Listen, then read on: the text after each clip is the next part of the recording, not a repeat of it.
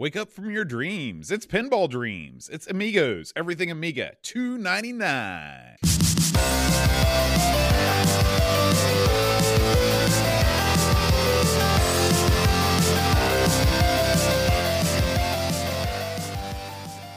Hi, everybody. Welcome to Amigos. I'm John. And I'm Aaron. And today, Aaron, we're going to be talking about pinball dreams. Yes. Oh, yes. And we all have pinball dreams. Mm, Um, some of your pinball dreams have come true, that's true. but if you're anything like most pinball guys I know, there's always that machine that got away. There's always that grail machine. If you had to choose one pinball machine not currently in your collection that you just love to have, what would it be? Well, it's you know it's funny you should mention that. I was I was uh taking advantage of the services on the Team Speaker regulars last night on our Discord. I was talking to my, our good buddy Brock, Mhm. and Brock is a big pinball aficionado, and he had a big he had a big uh video just that table after table after table. We were just discussing them amongst ourselves uh, with a few other fellas. And I did think about it quite a bit. It's like, you know, what would I add to the collection? Because there are some I would add just because I like the theme, but I don't necessarily like the table. You know, and there are some that I, I like the table, but I'm not real big on the theme. You know, and then some I'd Mhm. take a crap. Mhm. If I had unlimited wad, I would probably go out and get the Twilight Zone pinball machine. Now, you know I love the Twilight Zone show Yeah. and I love Rod Serling, and I love that. The pinball machine I, I like, but it's not what I would call my favorite pinball machine. It's a, it's Mhm. it's good. It's one of the all time great machines, but it's not my favorite pinball machine. If I was going to go out and buy my favorite pinball machine, it would probably be not be that expensive because my probably my all time favorite pinball machine is probably Taxi, as you know. I love that machine. I'm a big fan of that one. And another one I like that's pretty popular is uh, is Medieval Madness. It's a really good playing machine. So I would say those three would be definitely in my wheelhouse. Uh, I've got a couple that I really like. So you're right. I'm lucky to actually own physical pinball machines. What about you? I know you've got the one. Is there a? Do you have a machine that you really dig that you don't have? well this is you know it's funny with with pinball machines um i'm probably more than most i don't know about more than most because i'm sure there are a ton of people like me too but if the theme is not something i'm into i'm not going to be into the machine like i know Yeah. everybody raves about the johnny mnemonic Yeah, pinball machine Ex- yes. listen if i have to look up into the eyes of johnny mnemonic you know i'm i'm not playing i'm not yeah, playing I, I'm right there with you on that one. There's a, there's there's a bunch of those that people like really are really good machines, but uh, like Demolition Man's another one. I, Mhm. if I you know I don't want to stare up at those goofs. I Yeah. would like you know you get a, get a cute broad, get some kind of action sequence or a space scene, something. Mhm. I don't want to look up and see Billy Baldwin or one of these goofs up there looking back at me. No good. so you know i think know this is it's funny this is something that we we're in total agreement on um my all-time favorite well i don't know we're in total agreement but i agree with what you said my my all-time favorite pinball machine is taxi it is it's it's it's number one It's- with a bullet it's It's got the the, art perfect- style, you it's know. the and- perfect marriage of what makes a good pinball machine with great art style great music uh, it's a challenging table but it doesn't have a tremendously deep rule set that you can never figure out in a million years right. um, I tend to go more for the alphanumeric machines over the DMD machines because uh, to me that's sort of like the perfect balance of modern technology with still keeping the action on the table. Um, you know, eh, with the DMDs, you got the video modes. A lot of that stuff just is is is it's overkill. You don't need it. It's pinball. It's not a video game. So I'd go with Taxi. Uh, I'm also a big fan of Space Shuttle. Uh, the, the old space shuttle Yes. table. That's I mentioned one. that one last night. It's great, and and the um, space station, like it was a prequel to that, was a good one. You know, another one that I like, and and now I will say this one's pretty advanced, uh, but uh, another all time drop dead Stone Cold classic, and my brother's probably his favorite machine is the uh, Star Trek Next Generation Yeah, machine. it's that one is good. outstanding. That's Mhm. another one I'd be on my short list, uh, just because I like. I'm cool with the theme, but the actual game, it's a lot like Taxi. I mean, I like a machine that spells out what you're supposed to do. It Mhm. flashes the targets of where you're supposed to go, and then you do that. Yeah. It's not rocket science, you know. there was a I, I I sort of agree. I can understand where you're coming from with the DMD situation, but I do I like the the big DMDs. I'm not so keen on the on the games that are on them. You know, the video games that pop up. It's okay. It's like yeah, whatever. Uh, but I do like. I, I don't mind. I can go either way on that. Now, listen. With any pinball machine, you know, pinball machines are a lot like pizza. Even when they're bad, they're still pretty good. Yeah. And uh and you know, the, I would take almost any pinball machine, you know, if somebody offered it to me. Yeah. And even the DMD game, even though the, the alphanumeric games are my favorite, like Haunted House, that's another good example. I, I really like Haunted one. House. Yeah. Um, but uh like people are mentioning in the chat, Theater of Magic. That's yeah, a great, a great game. one. Yeah. All that's a time great one. classic. Yeah. Yeah. But here's the deal, Aaron, and you you and Brent talked about this on ARG the other week. The Yeah. days of us, the days of us acquiring more pinball machines are over. Yes. Yes. yeah. Unless the, either of us happens to come upon a, a very large lottery payoff, the good times are gone. Well, the only time I would, I, I can see a future where I get a new machine, not a brand new one, and that would involve swapping out something I Sure, own. There's always that angle. Yeah, that's true. Uh, but th- to be honest with you, it's it's the price, of course. It's also I don't. It's they're such a pain to move. Mhm. they're so hard to move, Bode. And I've moved so many arcade games and pill machines over the years. that I just think I don't want to move them anymore. So I would probably hire a couple, get a couple hired goons to move the tables for me. Yeah.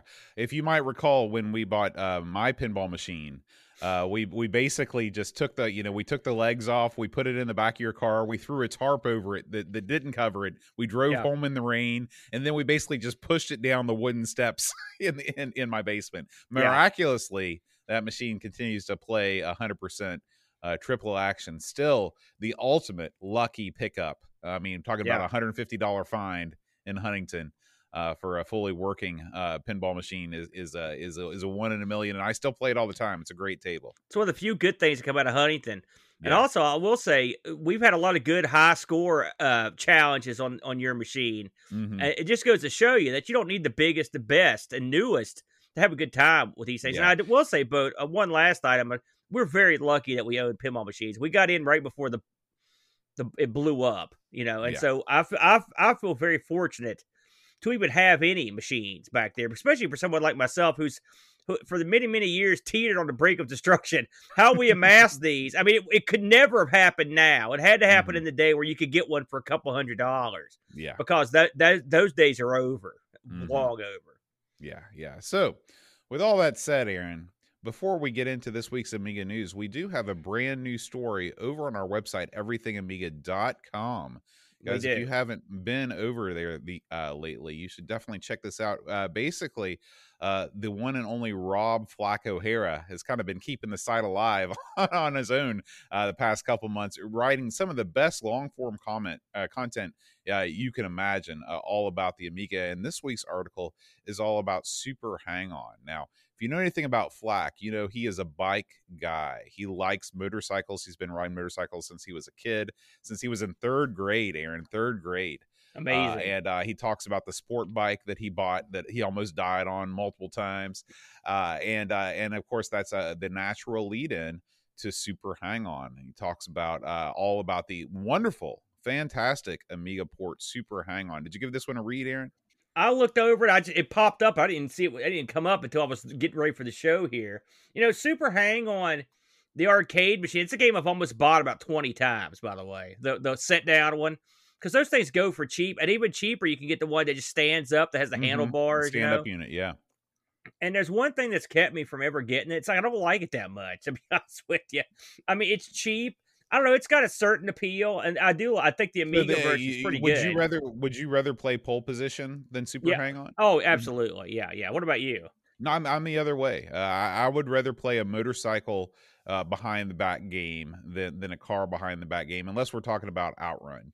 Uh, there's just something about, especially if we're talking about the one where you're riding, because you're physically moving the bike when you're playing the sit down version. You're leaning to the right and to the left. That's super cool. And when it comes to Amiga ports, uh, you know, the simulating the movement of the bike with the mouse is super cool. You know, I, I always found it to be super responsive, and uh, and and this is it- it's just it's a great game. Uh, now, is this better than Lotus? Heck no. But it does have music and sound effects while you're racing, so it's got that in its corner. You know, looking at this end screen here, the guys posing. You get the bikini girls up front, and of course, the bikini girls are flanked with their children. if you look at that, on either side of the bikini girl are these two small children, and it looks like they're one of them. She's holding their hand or something. So it's good to see. Are you mom. saying that moms can't wear bikinis? Is that? What I'm not saying? saying it. Just what kind of rally is this? Mom comes gussing out in their skimpiest bikini to hang out with her two children. Listen, I'm not judging. well, there you go. Hey, I'm not either. If whatever, if you go to a bike rally to celebrate at the end with your two small children in a bikini, that's your business, not mine. That's right. That's and right. also, I like the pu- the pose of the biker. He's like, yeah, it's he's cool guy in it. He is. that's a, that's a a cool great guy. picture. I love it. All right. So thank you to Rob for writing that up for us. Yes, and again, Rob. everythingamiga.com. Check it out. Can you can you believe that Rob's been riding motorcycles since he was in third grade? I, There's a zero mean, percent chance I would stick my kid. Uh, my kid's now eleven. He can barely stagger through the house, not falling Right. over. I'm not gonna put him on a freaking motorbike. He'd kill himself. But yeah, I was, you know, I, I I grew up in not quite such a protective environment as Luke has, but oh, definitely, Oh. you know, my my mom was definitely not eager to put me on a. When I told her I was out riding around four wheelers, she was she was not she was not pleased when I was about his age. So Now wait a minute. I've got Luke entered. He's he's learning to master the deadly arts. How much That's more true. non-invasive do I have to be? Deadly arts. That's true. That's true. So we leave everythingamiga.com and we travel to the world of Amiga news. Hit the robot, Oh. Aaron. Amiga News. So Yeah, here we go, you go. Aaron. We're talking about a now. This is not a new news story. The Amiga 2000 replacement boards have been around for a while, but this is a new write up that somebody has just put up about their journey populating this board with components. Uh, if you are sort of uh, wondering if this type of project might be for you, uh, this would be a, a fun thing to read through because this guy basically he lists all of the different problems that he's had, all the successes, all the failures, all the different steps. This is not a small project. No. Repopulating a circuit board, you Oh, know, piece of God. an Amiga, uh, an Amiga motherboard is is is not for the faint of heart.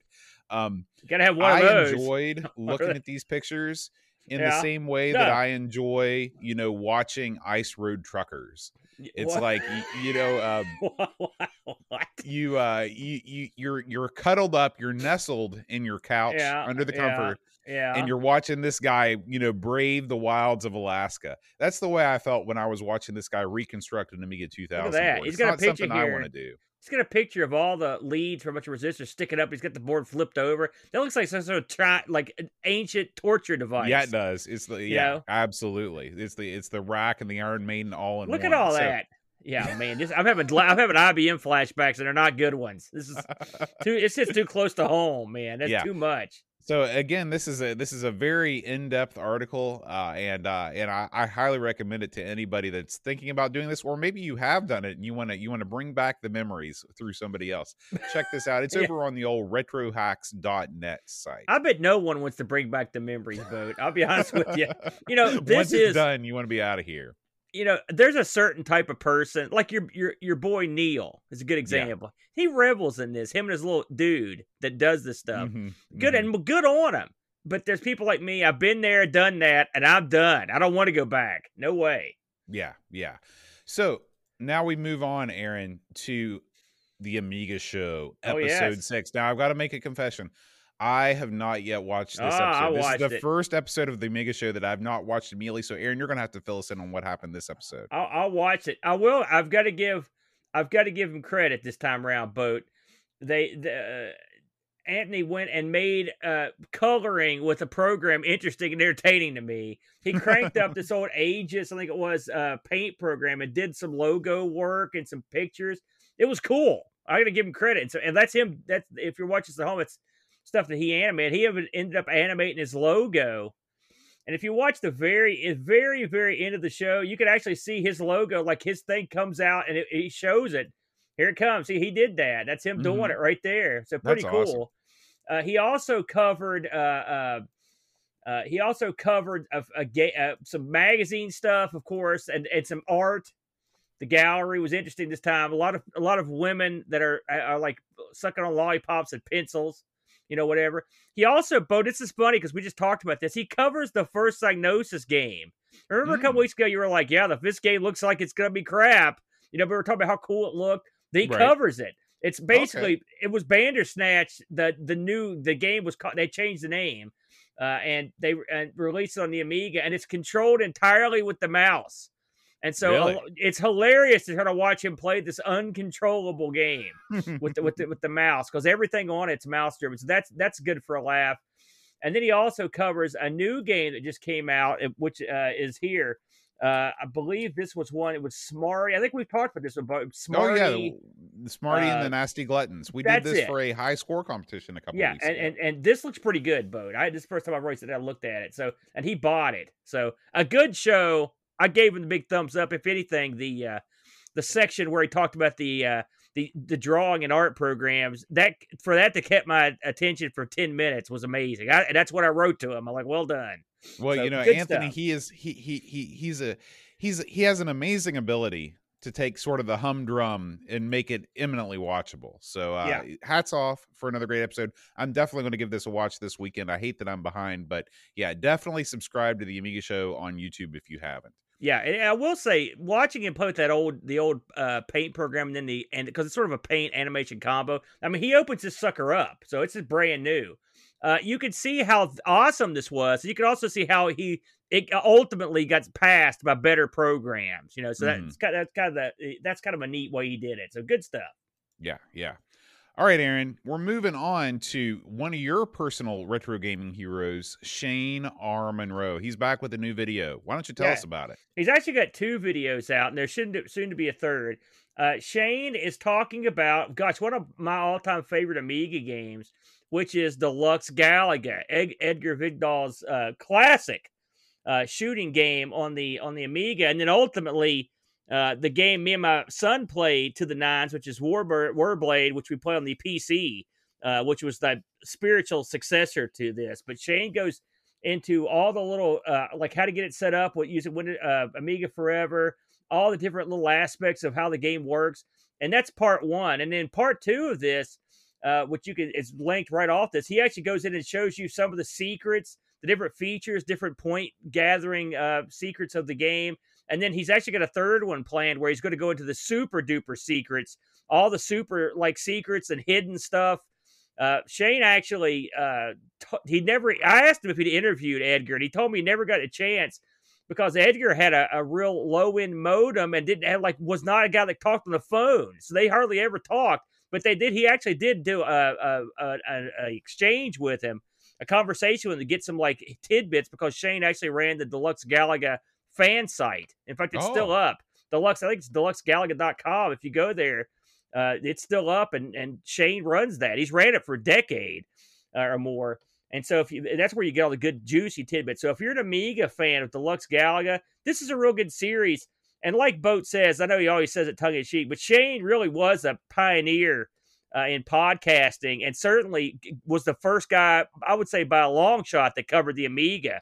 I mean, Oh, yeah, way I'm sure. before anyone I'm was sure. even doing any podcasts or shows, Shane was covering it. Shane's interviewed all the great legends uh, of uh, uh, in video gaming back. Everybody, you know, everybody, all the old Atari guys, all the old Vectrex guys. He's interviewed all of them. So he's he's definitely somebody you want to check out if you're in the old retro stuff. So, but this is a good video on Deluxe Galaga. Okay, now we need to go. This is it's, it's the uh, it's the game on news section of, of the Amigos. This is uh we got three, four, five, five games to cover this week, Aaron. The first Holy one smokes. is Exhumed and Power Slave. Okay. Now, if you know anything about me, you know that I hate first person shooters and I despise anything with an Egyptian theme. This Really? game is not no. Well, I mean, yeah, kind of. Because you like Montezuma's Revenge, that's gonna it's sort of like an Egyptian theme, kind of. You're in the wrong continent, man. I know, but you know what I mean. It's got you're going down into like a Mexican pyramid, an Aztec pyramid. Oh boy. Okay, I'll just leave that there. Uh, we're going to talk about Oh, this God. game, which is called Exhumed and Power Slave. So, uh, if you want to see the Amiga uh, try and do a first-person shooter, this I guess was ported from the uh, original, I'm sure DOS version, and it runs super super smooth. Now it does require a monster machine, an 060 with an Oh. FPU. You need, of course, have the RTG card, the and uh and so, but um, but if you've got the jack, then you can do it, man. You can do That it. looks- so that looks pretty good though, doesn't it? Uh, Both. yeah, yeah, yeah. Sorry, when I heard you go- going, oh, oh, I thought that I thought that my internet had gone out. That's why No, I no, it wasn't talking. you. I, was just, I was in awe. I was sad that I had to have huge stats to run this because it looks, it looks pretty good. I was thinking to myself, man, what do they got this running on? Well, an 060 with an RTS, yeah, that'll, yeah, that'll, do- that'll Yeah. do it. Yeah. yeah, But you know, check it out. I believe that it is a a, a free download. Of course, this is just this is not the completed game yet, but uh, you can check it out. Uh, BSzili is uh is the person that's behind it, and of course this and a bunch of other stories this week come to us from our buddy Neil over at Indie Retro News. Man, did you, did you look through all this stuff that's under here? My God, there's a lot of. This is not something you're just gonna pop in and start playing. there's, there's gonna be some. There's a lot of settings. You gotta. bro. I wouldn't be surprised if there's a couple dip switches you got to hit No, no kid, I'm just somewhere saying- on the Amiga. I mean, that's a, that, I just look at that through that list of stuff. It's like, holy crap, that's a that's a lot of hard work right there. You, Yeah. you said this was ported over from something? I, I want to say that it well it says yeah this was originally it's the MS DOS Sega Saturn and PlayStation Uh-huh. uh they all got a version of this and this you know, I'm you know what I'd probably do, Boat. I'd Mhm. probably play this on MS DOS, the Sega Saturn. It'd probably be a lot easier in retrospect. Yeah. well you know eh, some people just want to do everything on the Amiga well, I that's more power understand. You're right. Good for them Okay, next up. Now, Aaron, this is not directly Amiga related, but right. is eh, most Amiga fans will be inter- interested in this news. Um, Microids has just announced a new uh, a new sequel to Flashback. Yeah. Flashback never got a sequel. I can't believe that a game as popular as Flashback. I guess it, it did. What wasn't uh was didn't wasn't another world was that no flashback was the sequel to another world Well, right? they Or the re- game that actually they're unrelated. They're, they're unrelated, but it's the yeah. same studio, the same sort of crap. So, uh, this is uh, he said that. this is uh, flashback two. Not much has been announced so far. In fact, I don't I don't know that anything has been Yeah. announced. I other was than looking for the fact that it's video there isn't made. one. Uh, this is uh, I guess it is only coming to uh, you know modern systems, but uh, I'm sure that a lot of Amiga fans will want to check this out on Steam or wherever it comes out at. Uh, 30 years have passed since the original Flashback, and it's it's it's darn time for a sequel. That's what I say. It says here it's going to be on the PC as well. So, eh, Yeah, yeah. you know, there you go. So anyway, more news as it comes, but I just wanted to uh, to to let everybody know that was in the in the in the plans. I'll tell you something else, Aaron. Super Delivery Boy. Oh man, we've been there. Super Delivery Look Boy. at that guy.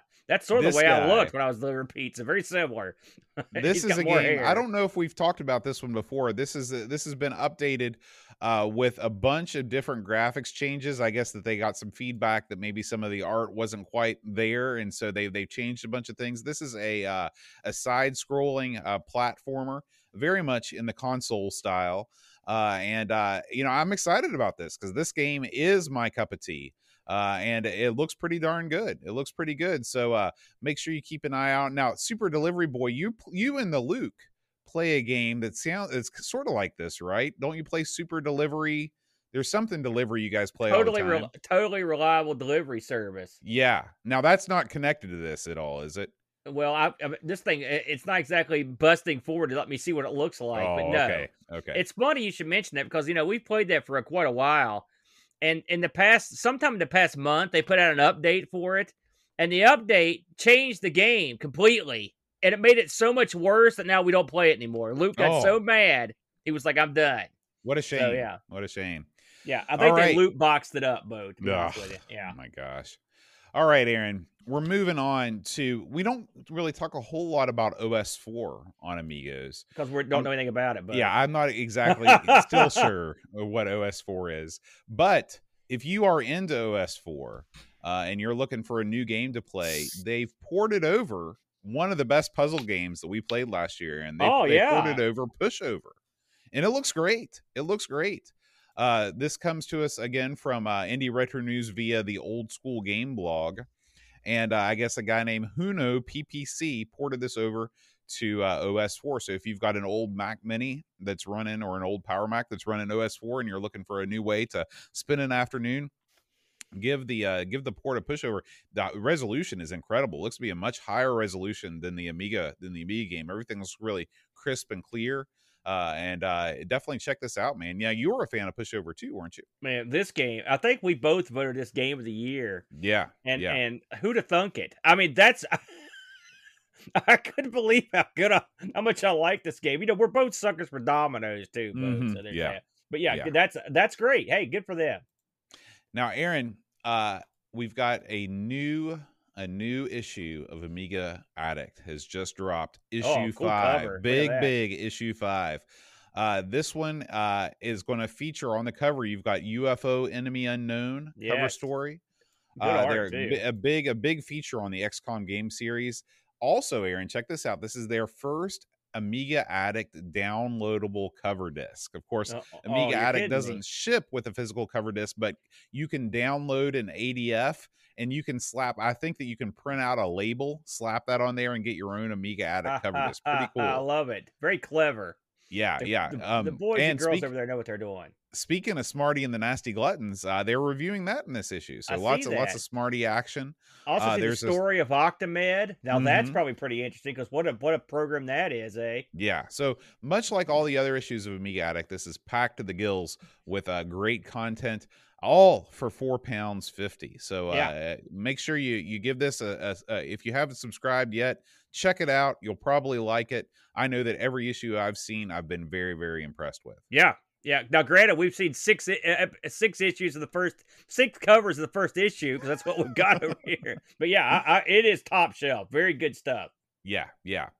Now, going into the games for profit section of the uh, podcast, uh, there is a new uh, Oh. purchasable Amiga game that just dropped on Itch.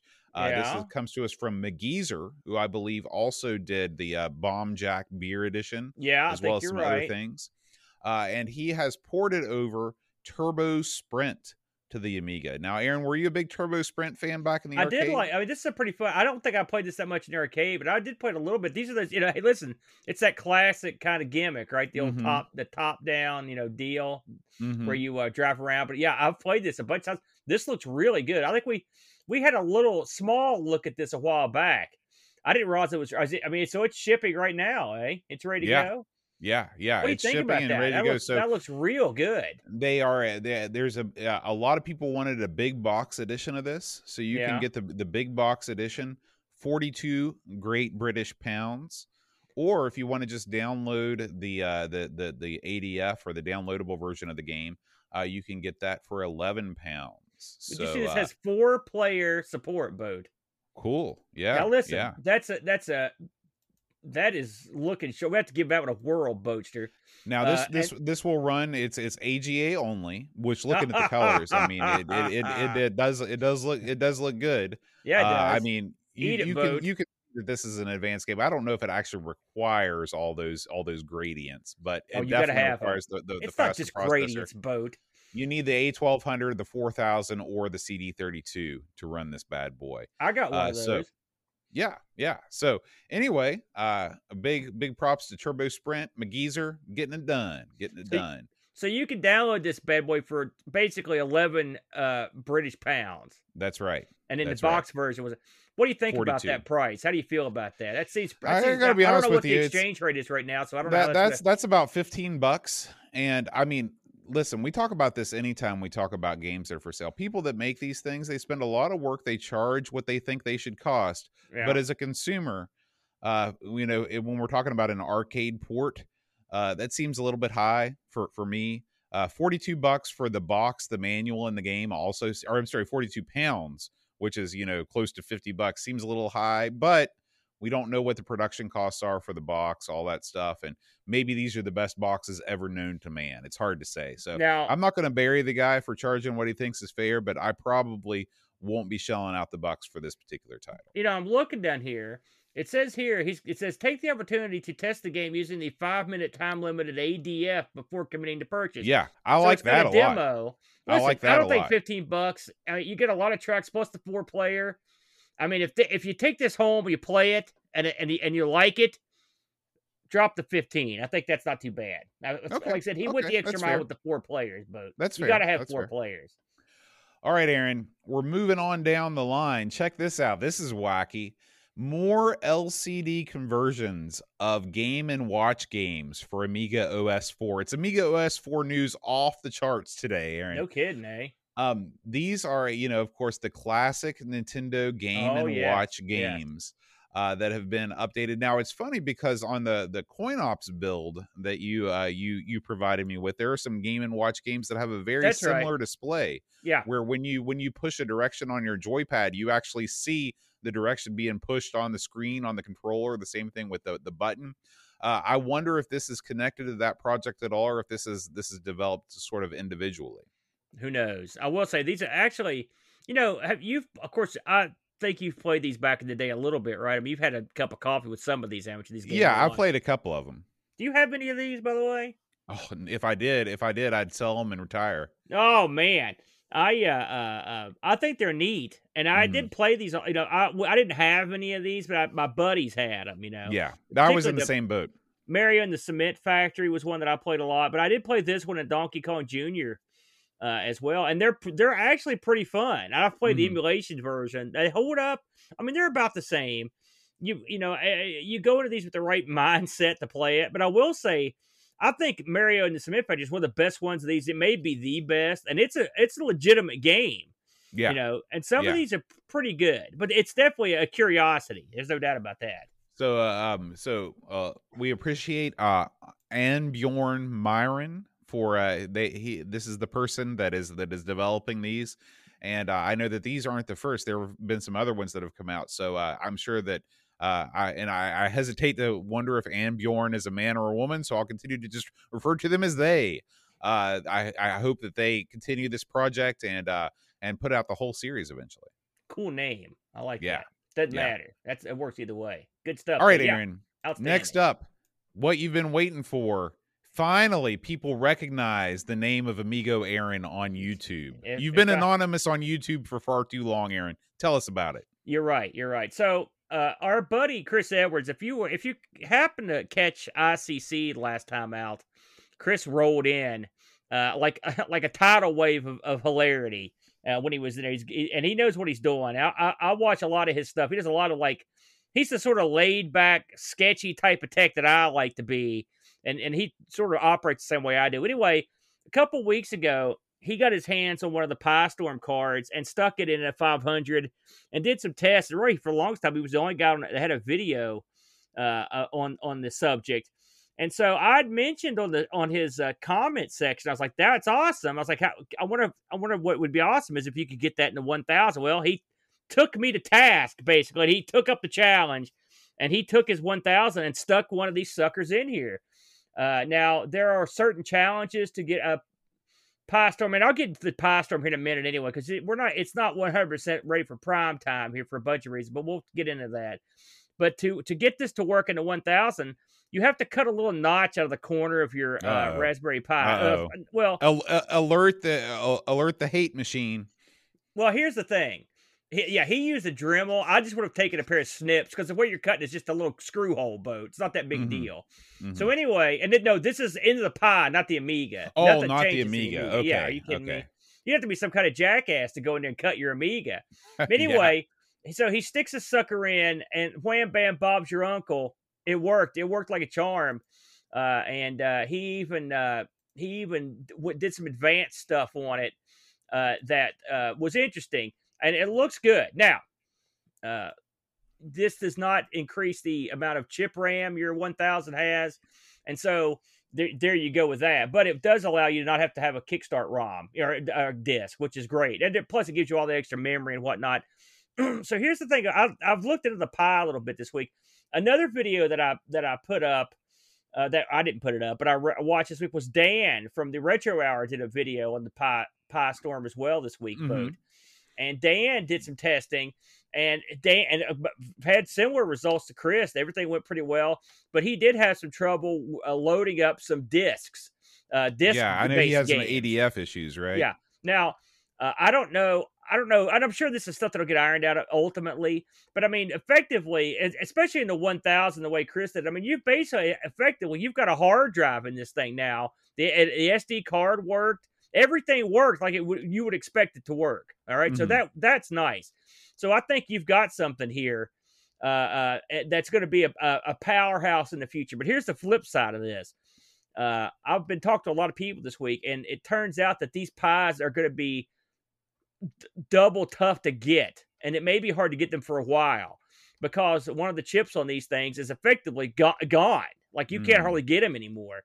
And so I actually rolled over to the Pi to the uh, uh, Pi Storm uh, Discord to, to check out the uh, what you know the line to get these things. I mean, it goes deep, deep, like years deep, probably. Oh my so, gosh! Unless something changes, the amount of these Pi Storm cards are going to be around. It's going to be it's going to be pretty low. Okay, uh, so uh, we'll see how that goes. Uh, but uh, um, you know, hey, it's an awesome it's an awesome angle.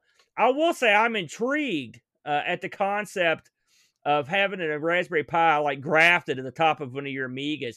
I mean, watching him do this stuff, you really are, especially in a, an Amiga like the 1000 or 500, you're really breathing life into these machines that you, that would have cost you a, quite a bundle uh, on the flip side. Now, uh, we, we, talked about this between the two of us uh, off air and a little bit on air, but we there's a cornucopia of good goodies coming out.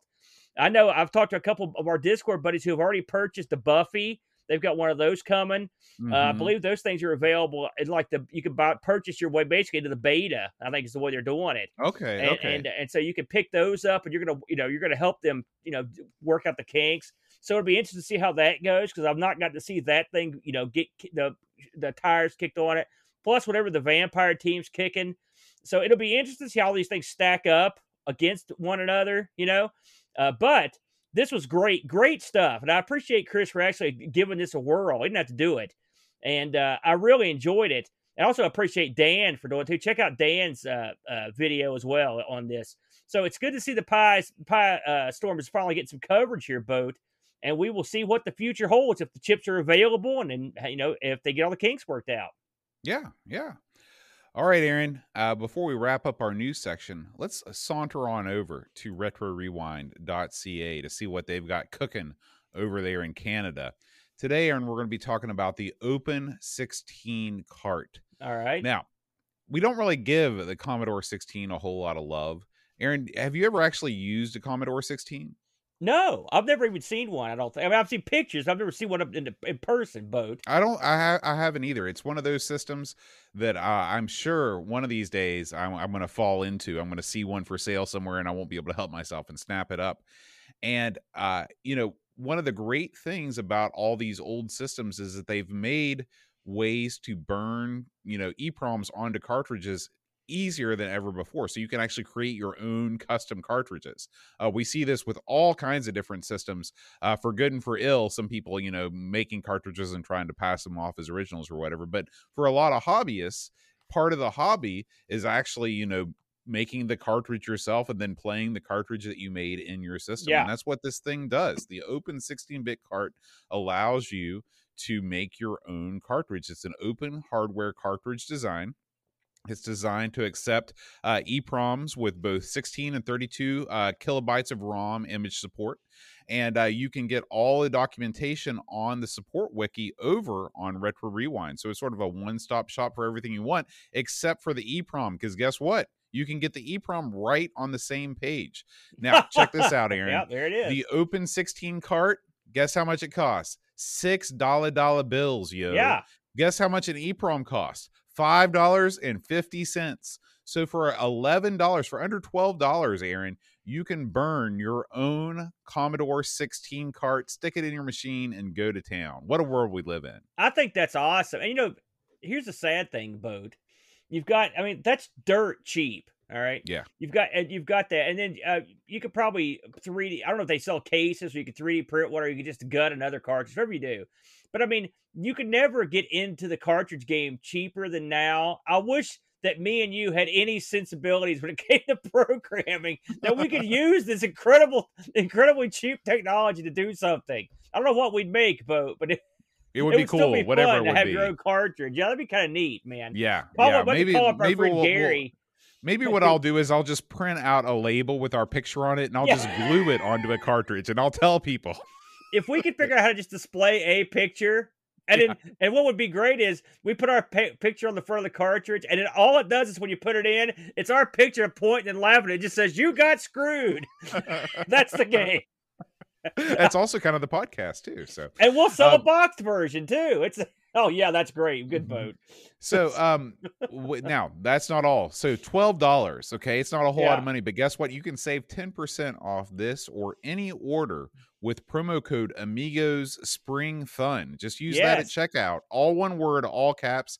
Ten percent, ten percent off any order at RetroRewind.ca. When you We think spring fun, We thank them you think of us. Yeah, we That's do. right. We're the We- kings of spring fun. That's, that's you got that right, bud. Good stuff. All right, Aaron. It's time to dive into this week's Amigos game of the week, Pinball Dreams. Oh man, here we go, Boat. Now this, of course, is a game we covered. Gosh, way back. Did you get the episode this was on? I actually, it's funny. I listened to it this week, but I can't remember the actual number. It's early, maybe Yeah. episode three. Pick cinema. I'll, let me. I'll I'll look that up while you introduce the game. Oh, very good. So uh, this is one of this is uh, in our series of where we go back and take a look at some of our super super early efforts. Uh, so Pinball Dreams, gosh, if you haven't heard of this one, uh, I don't know what you're doing here. Came out in uh, 1992 and was published by 21st Century, uh, developed by the fellows over at Digital Illusions. Uh, and these guys know their craft. Uh, uh, they really ushered in. I mean, I, I guess I could say this, boat. They sort of with this product, they ushered in the new era of computer and console pinball. Would we well, agree I wouldn't that? say they ushered it in because lots of people kept making crap pinball games after this game well, came out. let me. But well, I, you can open they the said they- door. you can't force they set in. a new. They definitely set a new standard. Yeah, yeah, yeah, that. absolutely. I, I, I will say that. So, uh, what you got for your money here? Where, where this was a package that came with four tables.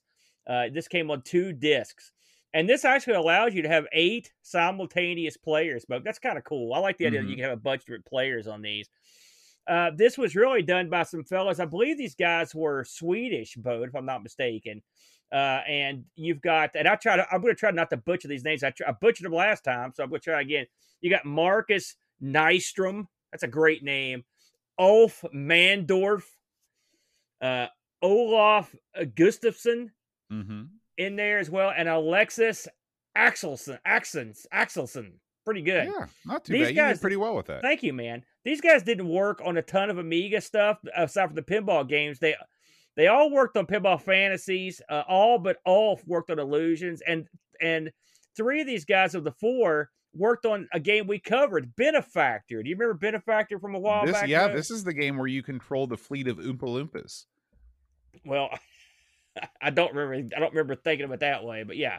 But uh, I remember we both sort of dug it. I do remember yeah, that. it was a good game. I looked, you know, I did not realize how many places this game had traveled. In fact, I've got to see some of these versions. I'm going to read some of these off, and you tell me if you believe me or not. All right, these are all real. Okay, so of course you've got the DOS version, and we'll get into the DOS version later. Uh, you've got uh, the, this got re-released on a bunch of the modern consoles, the Vita, and the PSP Network, all that crap. There was a Game Gear version of this. Who knew, right? Of course, the Super Nintendo, the GBA had a version. The original Game Boy, the Mac had a version. Of course, Mhm. Apple. But here are the three that really blew my mind. Okay, with the two here, the Atari Falcon apparently had a version of this. This is going to be one of the few commercial games released with the Falcon.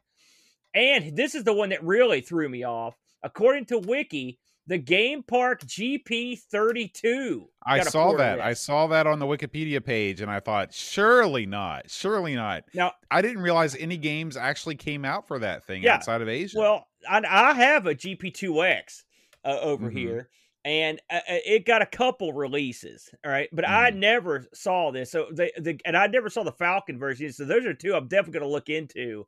I've got I got to see those. Uh, so this game it did get spread around a little bit. I'd say the most prominent version of that would probably be the Super Nintendo version uh, or the DOS version. Mhm. We'll get into that in a little while. So, what do you get when you buy this game? You get four pinball machines, four big machines, boat, Uh, when you boot this thing up, it starts off and you know you're in for something, don't you, boat? Because that you get that awesome opening tune. Boom, boom, boom. Yeah, it's cool, isn't it? I mean, don't, what did you think about just about before you even played the game? What did you think about the opening part of this game? Uh, well, I tried to get through it as soon as I could. It's- I mean, but it's, one of these things you see. though. Yeah, I mean, it's cool to see one time. I mean, it's not. It's not. Let's not beat it. I mean, it's not freaking game changing. It's a freaking eagle. I just it's And- cool looking and the sound is cool, man. Yeah, I mean, it, it sounds like an Amiga game starting up. I know. T- t- listen, you're killing me here. So I read an interview with uh, uh, Andreas Axel Axelsson. Of course, it had to be the guy who's the hardest name. Anyway, he was talking about some of the music in this, and he said when they they said that intro song was written in about an hour, which I thought was cool.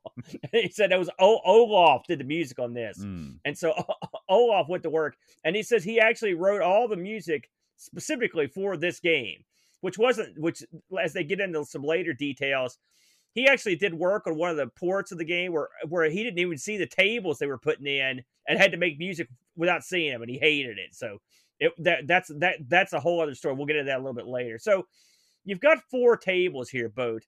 You've got ignition, steel wheel, beatbox, and nightmare. We're gonna look at them uh, in that order, I guess. So let's start with uh, let's start with ignition, Bo. What was your thoughts on on that that that particular table? I prefer the remix to ignition, hot and fresh out the kitchen. Would you just get on with it, you dipstick? Um, so this is a space themed game. Uh, space lends itself to pinball very well because Yep. you're launching a ball into the orbit. You know, you even call the things the orbits that you launch them into. Yeah. Um, this is a pretty open table. I think it's the most open table there is in terms of there's just not a lot of stuff to stop your ball from going up to the top of the playfield. Yeah. I like that a lot. I hate I hate tables that are too crowded.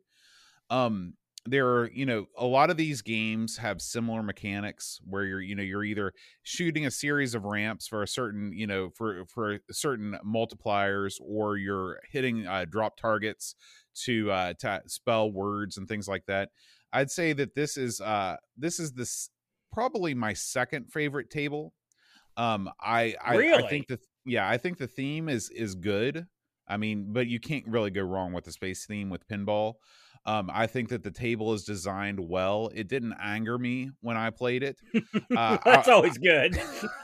I I wasn't a fan of the music in this on this this particular. I I, I feel like they should have gone for something a little bit more like the title track. Um, in More fact, the, the music the music on a lot of these tables. I know you're getting ready to tell me a big story about the music, and I've not read that, so I don't know what what it is. But I I really feel like the music is was sort of a missed opportunity on on on almost all these tables. I, I don't think it's particularly good uh, especially when you compare it to the best music on real pinball tables. Um, it, it just sort of sounds like somebody meandering around, not really knowing what they're doing. Man, are you yanking my chain here, Bo? no, are you serious? I'm being completely serious. I was not Holy a fan of the smokes. music in this the music in this is is widely regarded as some of the best. Listen, it's I awesome can't- music. I can't tell you that I like something that I don't like. Maybe Holy smokes. I didn't expect that. I have to tell you, I was stunned to hear that. So let me, uh, I, I don't agree with the music, but we'll get that. I will say, uh, according to the interview I read, this was the first table they did. Okay. And you can tell I, I can see that. Because it's it's a very basic table. Yeah, Uh, yeah, it's- it is. It's very basic. This is very similar to a table that you might see, like the layout in in in like Dave's Midnight Magic or something like that. You've got your three bumpers up top. You've got a you've got a shooting lane. You got some drop targets on the side. It's very basic. Actually, ba- Days Midnight Magic was even more advanced than this one. At least he ripped off the best. This Mm. one was just real generic. Uh, the, like in the first table, but they were getting they were making sure that they had their, you know, the ball physics and whatnot down. Uh, and and once they got this one, then they could open their wings. Uh, I this is far and away my least favorite of the four tables. really interesting. It's just there's just nothing going on. It's a nothing happening table.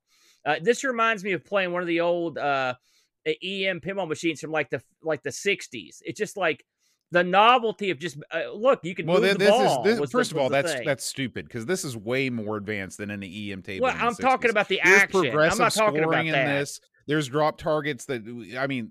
That's that's that's not. I'm talking about the, I'm talking about the actual ball action, not the actual rules. I'm just talking about the ball action. It's it's it's I, it, there's not much going on on that table for me. I thought the music was fine. I, I, I really am surprised that you don't like the music. I thought it was yeah. real, I mean, it was just it just seemed like it was just all a bunch of like it was very moody. well, it, it was very atmospheric, but I don't know. I wanted something with a little bit more direction.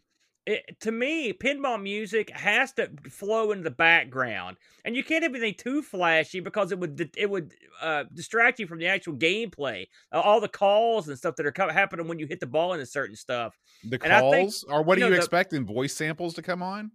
Yeah, there's voice samples in this, but I mean not in this. I mean, but when I say calls, I mean just like when the when you do something that requires uh, a sound to be made, you well, want yeah, that I mean, to stand a- out over any the machine kind of that's well done. music. Any machine that's well done mixes down the music when that happens. well, that, that I- doesn't mean you have to have crap music in a pinball machine. I don't think it's crap. I can tell you that right now. That's I think that is. Uh, I don't agree. I mean, it's it's you know it's style of the beholder, but no, I don't think it's crap. I need to stretch the imagination. So this one's pretty simple. I didn't with you, I didn't play this one a ton this week because I, I I've played all these before. By the way, we should mention before we move on. If you want to play these and you don't feel like firing up your Amiga, you can. The the company has a great pinball file. If you go to the company's website, it's got all the pinball games for the Amiga in one big file, and it's great. You just double click on it and go. Uh, so that's that's that's a great way to play these if you feel like playing them that way. Uh, but this one, like I said, I mean, yeah, you're right. It's it's not like they didn't do their homework with the rules set and stuff, and and getting the scores up and lighting up the arrows to and you know lighting up the loops and stuff. But I mean, I'm just for me, I like sh- I like having fun sh- with shots, and there are there just weren't any shots in this that I thought were that entertaining. You know, there's not really. There, I like ramps and stuff like that. I'm, I'm I guess I'm that guy. Yeah, I guess if you if that. you're again, you know, all the ramps and stuff like that, you're getting into an area with newer pinball that I just don't enjoy as much. Like I said, the the sweet spot for me, you can have a couple ramps, but like when we get to some of the other tables, I'll, I'll talk about that more in detail.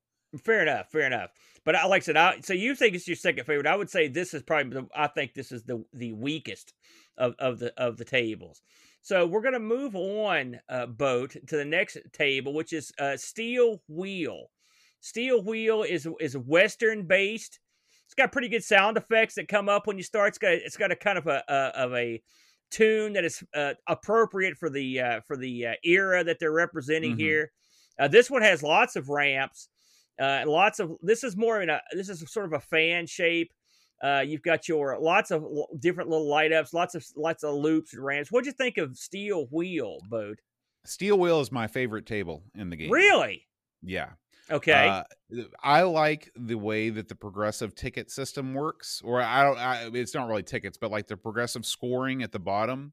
yeah. I really like that. I like the fact that the bonuses change depending on like the bonuses on the right side are not they don't stack. You can choose the bonuses on the right.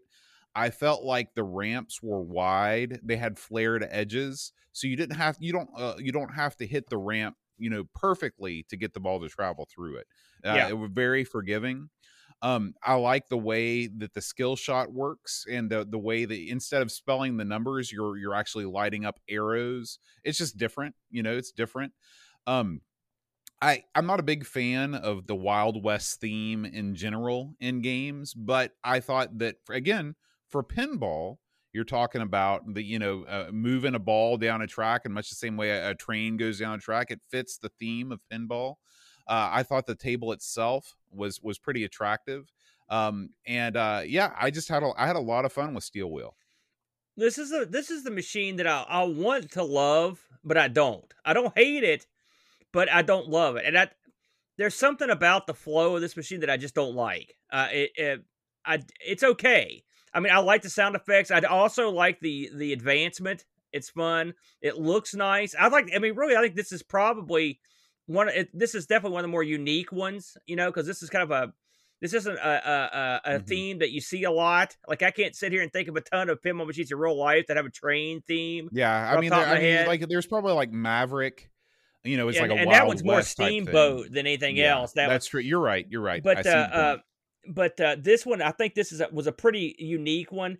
I just it's okay. I will say one of the things the guys did right in this if, and if you watch if you're watching at home if you've played this you'll notice how they've got the uh, lighting set up on the screen. When it comes to game machines like this that have the ramps, they actually you can use those as guides to sh- for your shots because you can't see the top of the screen. Mm-hmm. And so it's it, you would think to yourself, man, it's difficult. It's gonna be difficult to get the ball up there. You're right. The ramps Yeah. are pretty wide, but you can also that's there. I think they put those there for a purpose, so you I can actually aim your did. shots. Yeah, and that's that's Right. clever because that's something we've played a lot of these off-brand pinball simulators, and they don't all do that. They don't have that sort of Mhm. forethought uh, when it comes to uh, come to putting these things together. Um, I should mention uh, if you haven't played this before, this has all the standard stuff that you find in pinball now, in terms, you know, shake the table uh, and that sort of thing. Uh, so, which you know, and actually, I don't know how often do you do you tilt a lot on that? I mean, do you N- use that n- feature that much? game. I- uh, in this game, I I never really felt like I, I wasn't. You don't get a lot of center drains in this game. yeah, and you it- you do- you also have the bumper saver. So uh, I didn't find myself nudging too often. I will say the first the first ignition has a lot of uh, of drains on the, on the sides. It's Mhm. the it's the worst at that. I think it was, and Mhm. and also actually uh, the graveyard is also bad about that. Uh, this one's not so bad. This one's okay. Uh, like I said, I like the theme, I like the songs, and I like the look of it. But it, it's for me, it's uh, it's funny. I would I'm sitting here kind of ragging it, but I'd probably say this is probably my second favorite, uh, all things considered. Uh, but yeah, I think this is a fun one, and like I said, the theme is real good.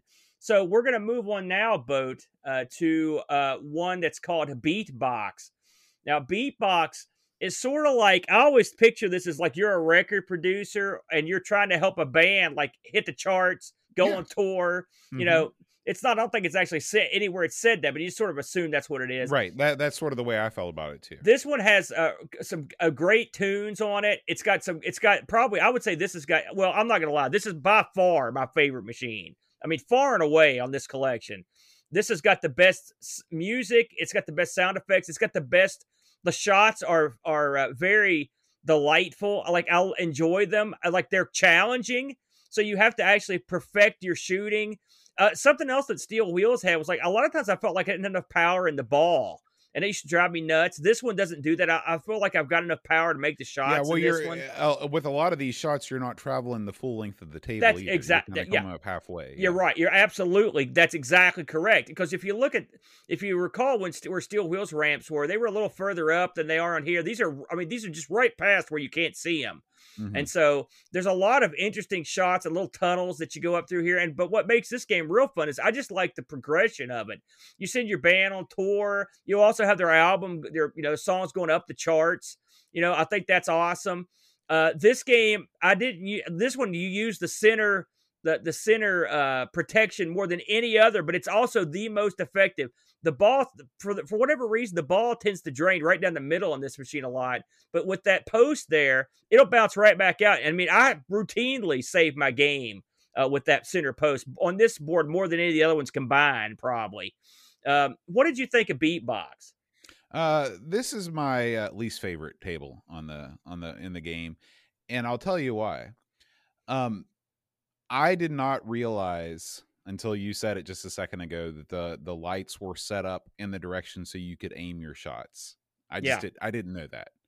And so I found this table to be very frustrating because I didn't I, I didn't know there was a way for me to aim my shots at the ramp. And this isn't the type of table that you just let your ball go and hope it goes where it needs to go. You need to very precise aiming is required for you to do well at this table. And so uh I did not have a lot of fun with that because of that. Uh and the the second thing is I think this is just the most incredible waste of a theme. The the the the ev- the rule set is fantastic. Uh the like the now that I understand how the ramps work, that that's great too. But you've got the thing that looks like the alien at the end of the Watchmen in the middle of the table. What is that? Why is that in a table called Beatbox? It is. Where's it the is- freaking it- I where's will the say freaking the art, thing like in listen the art the package thing- on this is not is is the is probably uh, the worst of the four. I'm not. Yeah. there's no doubt and about this that. to me this would be the the game that would be the easiest to theme yeah, where's the I agree. freaking record like you know in taxi when you when you shoot the ball and it goes around and around and around why not have one of those things and make it like a, a, a vinyl record that you're going around and around and around you know where are where is your band why don't you have an outline of your band playing where are the musical instruments you know this is just it's what were they thinking Well, listen, I think these guys are. I think it was stylized. All right, let's be. These guys were uh, demo were demo guys. Yeah, I think this is yeah. a stylized thing. I mean, and listen, it's got splats and, and stuff around it. There's also they perhaps they were working within the limitations of what graphically what they could pull off given what they were doing. We don't know the full scoop. I will say. I mean, listen, you're not wrong. Okay, I'm, I'm getting. You're right.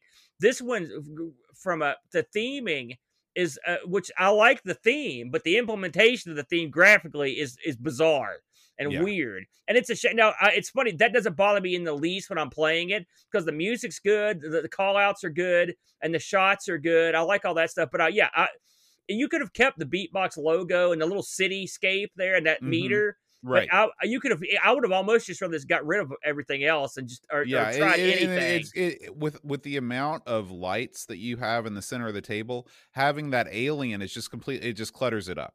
So Yeah, they could have just taken it I out. think that's hair, but I don't know. I honestly, I don't. There is no possible way that's hair. Yeah, that hair has an eye. It has a red eye. Listen, I don't know you. what I don't know what the hell it is. I'm I'm trying to save it. I don't know. It's it's very strange. But I mean, in terms, listen, I, in terms of playability, I think this one uh, crushes all the other tables. I mean, by a long distance, I might add. I mean, in my opinion, this is your true winner in terms of Well, tables. That's just I me. mean, I, I see. I see your point. I think in a lot of ways this probably is, you know, uh, objectively the best table in terms Yeah. of the rule set, in terms of everything. It's not my favorite uh, because I like to have a combination of, you know, precise ramps, but I also like to just be able to fling it up to the bumpers whenever I want and let them bounce around and see, and, and do some other things.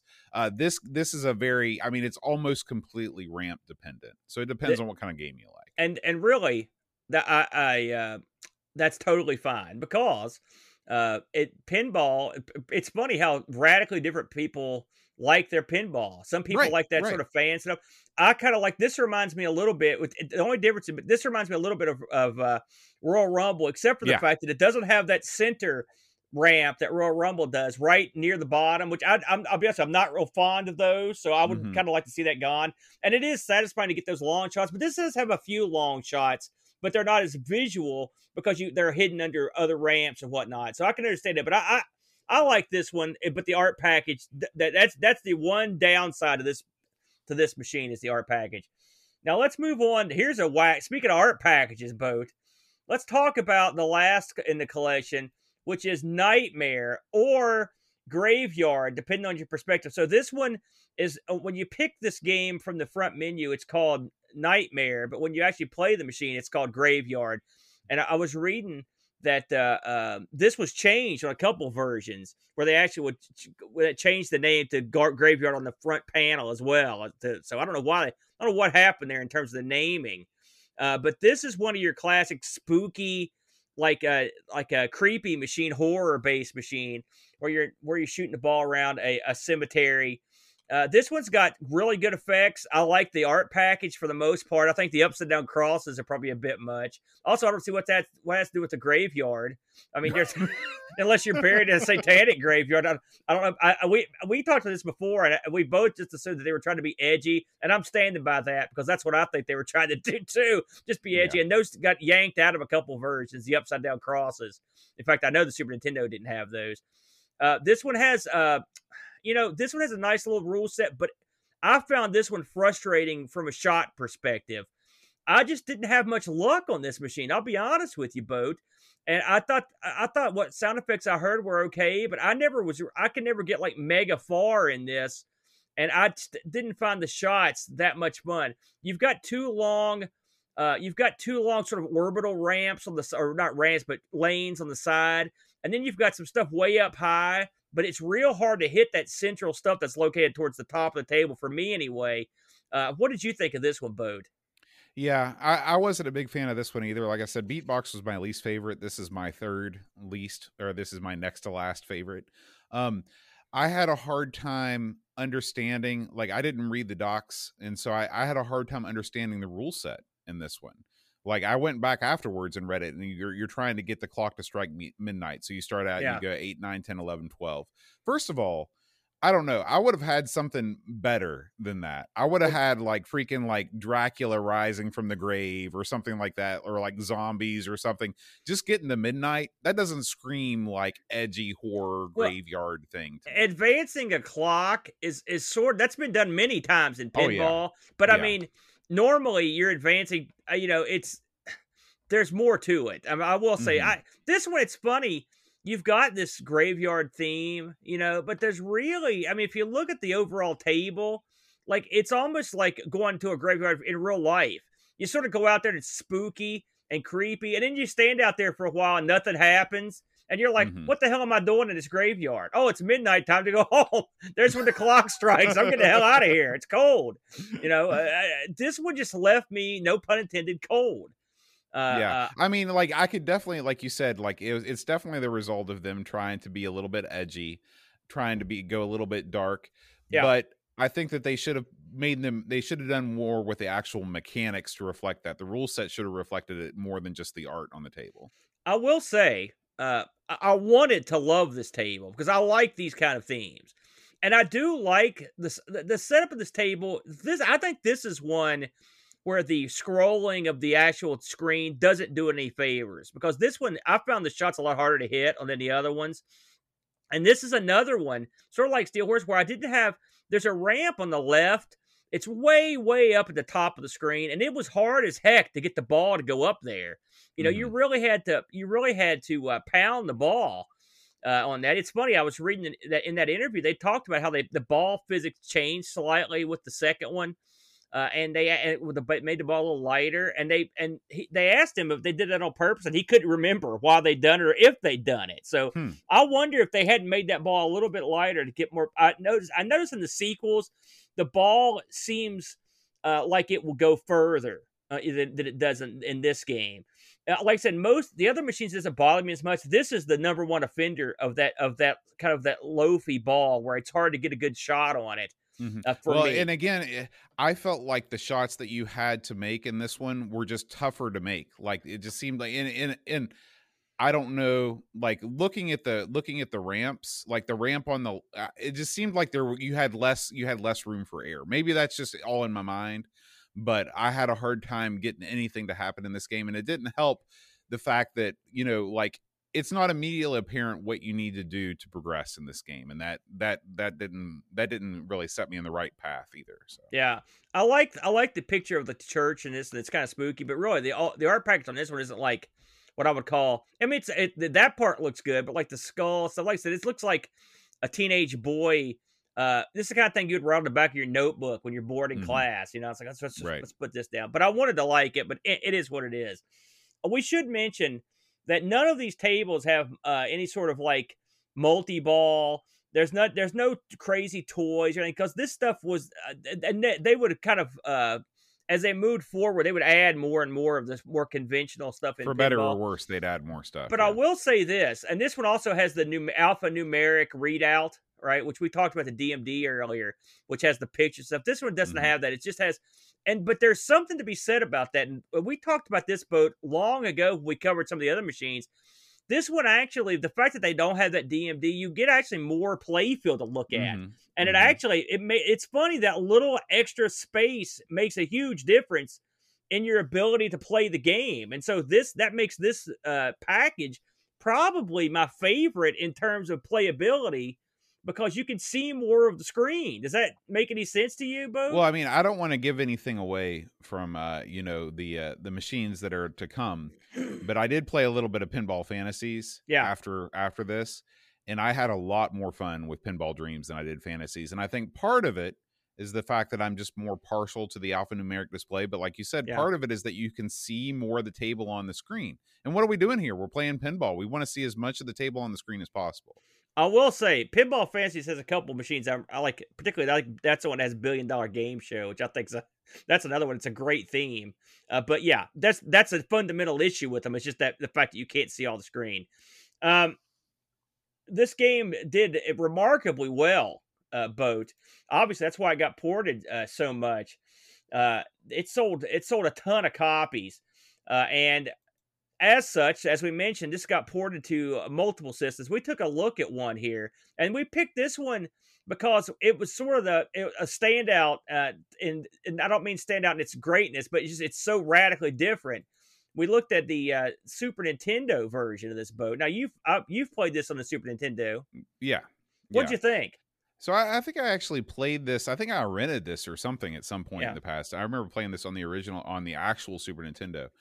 And the, the, what you have to know if you're listening to this at home is that the Super Nintendo version scrolls vertically and horizontally. Yeah, Um, it is a very disorienting effect when you when the ball is zipping around the screen and you see you, and the screen is is shifting rapidly back and forth uh not only vertically but horizontally it makes the game a whole lot of not fun uh i am not a fan of the super nintendo game and i and aaron did you say that you figured out why they they had to do it this way I don't think they. I don't really. I don't think they had to. To be honest Yeah. with you, I think they did it because they could.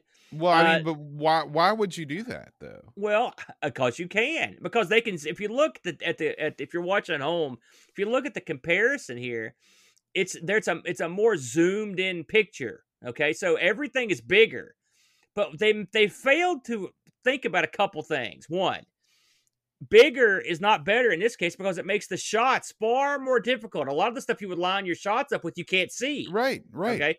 Secondly, uh, it's not necessarily good for one's eyes and brain to have the board shifting so totally all the time. I mean, Mhm. if you play Pinball Dreams on the Amiga, you sort of get used to that gentle scroll.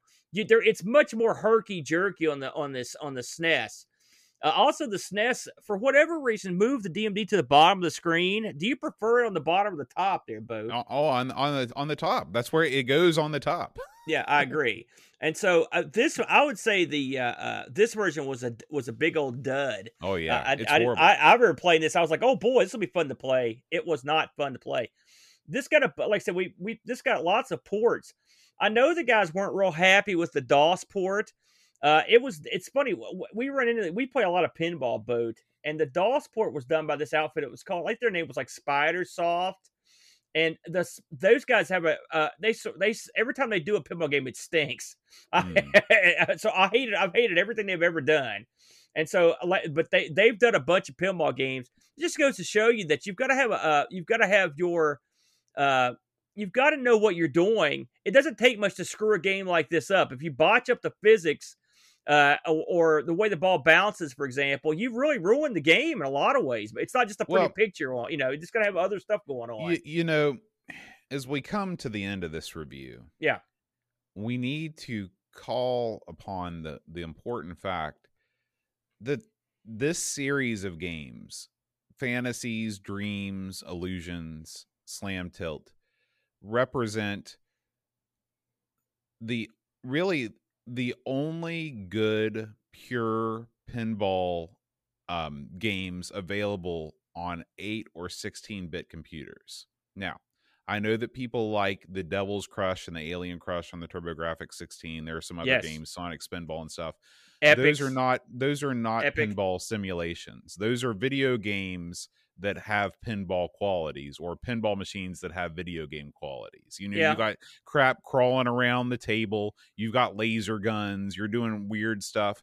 If you want to play pinball like you play in real life, it's this series or nothing on the 16 but there is nothing else that even comes close to the quality of this series because trust me i looked i went through a bunch of different games i was like surely there's got to be something else that approaches this and there's nothing that approaches the graphical fidelity the physics the feel of the bumpers or the table layout i mean people forget that laying out a pinball machine isn't easy and Yeah. there's all kinds of ways to do it wrong and these guys did it right I re- no, it's been a while since I played it. I'm going to play Devil's Advocate. I'm not saying you're wrong, okay? Because and by the way, I meant to say this earlier. We did not like all these tables like a ton, but they are leaps and bounds. Ahead As- of all of their right, predecessors. I mean, it's like You- you, yeah. can say like it's, When- that, when I say I don't like it, it's like saying I don't like a real life pinball machine. That doesn't make it any less tangibly awesome because it's right. still this you know, is it- just the fact that we can compare these tables. Because when I say I don't like them, I'm comparing them to real pinball machines. You know that, that professional people design. yeah. that are pinball machine designers. Yeah. That's high praise. Even the worst table in this game is better than any other standalone pinball simulation on any game. I'm, I'm ready for you to tell me what I'm missing. Well, here. I I remember being very fond of. I, I believe it was called Epic Pinball on the PC that came out. And of course, this would be way down the line. okay, uh, so but- I'm talking, you know, like But I but at I, the time I- when this was released, you know, I'm- in the 16-bit era. right, I'm trying to think if it was better or as good. And it's been since I played it. I can't say that. So I'm not, I'm not gonna I'm not gonna say you're wrong. Maybe someone can. I, I have played. Someone mentioned Psycho Pinball. I didn't like it. Uh, I'm sure there's somewhere down the line there's something, but I mean it was it would be years later. I mean this there was nothing close. I'm not gonna lie. And the funny thing is, uh, these guys wrote this over a period of three years in their spare time off school and on holidays. That's what. So this is your classic story. And they also had to pitch this around before they get somebody to take, uh, you know, before they even got somebody to, you know, publish it. So, which um, Which is astounds insane, me, yeah. you know. But this is Now- what this is another thing where demo guys they know the hardware, man, and they can go in and make it sing. And that's I think Mhm. that's what they did on this one. Yeah. Now, if you are the type of person that just can't deal with not being able to see the whole table on the screen at the same time, Yeah, this is not going to work for you. No. You know, and there are other games that are around at the same time that Yeah. do allow you to see the whole table. This they game stink. would have really benefited from the high def mode that Slam Tilt did. And I want to say that I think even the PC version of Pinball Fantasies had high def mode, even though the Amiga version didn't. Did do you ever Um, use that mode? Yeah, I I use it all the time because I, never like seeing it. the whole table on the screen. I, I never use it. Though. I'm just so used to playing them like this. I guess. You know, I'm the I'll- same way whenever I play like Pinball FX or Pinball Yeah. Arcade. I turn whatever view it is that lets me see the whole table at once. That's the view that I Yeah. use. I I will say that all these tables have been ported uh, to to uh, visual pinball and, probably future pinball as well. So if you wanted to play these on a mod, uh, you can play these full table on your virtual pinball machine if you wanted to. All right. In fact, I've played a couple of these. So that's these are popular and they're so popular they got ported. And the ports are good. So if you're interested in playing that, they're out there. Uh, but yeah, this is uh, this is easily uh, a, a, a, a, rev- a evolutionary game that like really took a long time for me to catch up. Yeah, we got we got several glowing reviews this week. We start with Lobsterminator. He says this game absolutely blew my mind when it came out. It did everything right, from the custom loader that seemed to load the disc version in mere seconds to the perfect gameplay. Pinball Dreams and Fantasies, which I think of as a single entity in my mind, are still my favorite pinball games. They achieved the perfect balance of fun playability while still remaining a computer game. I don't like the more advanced pinball games that perfectly replicate a 3D pinball cabinet. In my younger and more vulnerable years, I used to prefer fantasies, but lately I've come to appreciate the simplicity of dreams. Mhm. 10 out of 10. Jason Warrens writes, Fantastic. 9.5 out of 10.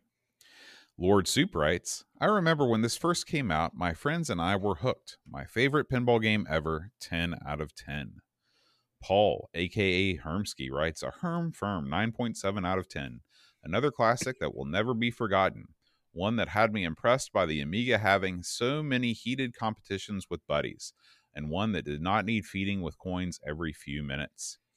Flack writes, I first experienced this on the PC and later the Amiga. The game's graphics are like a computer demo come to life. I'm no pinball expert, but the tables are fun, the graphics are great, and the music is great. Some tables are more fun than others, but none of them are terrible. Missing a few advanced features like multi-ball, but still fun. The pinball series may be the greatest 2D pinball games of all time. 9 out of 10. Graham W. Vebke writes, For the longest time, I felt pinball needed to stay on physical pinball machines. And while I still strongly believe this, I can say this is one of the few pinball games I can tolerate in video game form. It still doesn't give you the tactile feedback, which is part of the attraction to pinball, but at least the ball movement is well done. Decent variety of tables and a nice art style, and decent table layouts too. But some tables t- seem to play better than others. Steel Wheel is my pick. The sounds are well done and suit the themes. Probably one of the better pinball games on the Amiga. I prefer it over all the others, 8 out of 10. And finally, Pixels at Dawn writes, one of the first games I ever played on the Amiga as it came with my A600. As soon as the atmospheric synths and drums kick in over the 21st Century Entertainment logo, I'm ready to play. Even though the tables in Pinball Fantasies are an extra screen larger, I love the style and design of the Pinball Dreams one much more. They keep things simple and don't overcomplicate the rule set. Beatbox is easily the best table here, head and shoulders above the rest, with great gameplay on the table and a great soundtrack. But the whole game looks good, sounds good, and is just a great time. One of the games I still load up on a regular basis and have a great time. 8.5 out of 10. There you go, Aaron. Very good. And of course, uh, we'll buzz through these real quick, but the actual reviewers were very similar. The people over at Lemon give this 8.68. Uh, looking over these scores, Amiga Action, Amiga Computing, Format Power, they're all in the, in the upper 80s. That's a little low, if you ask me. Uh, CU Amiga 83, uh, uh, and Zero gave it 86. So pretty much everyone's in the 80s except for uh, uh, Dator, Mag- Dator Magazine from Germany, which gives it a 98.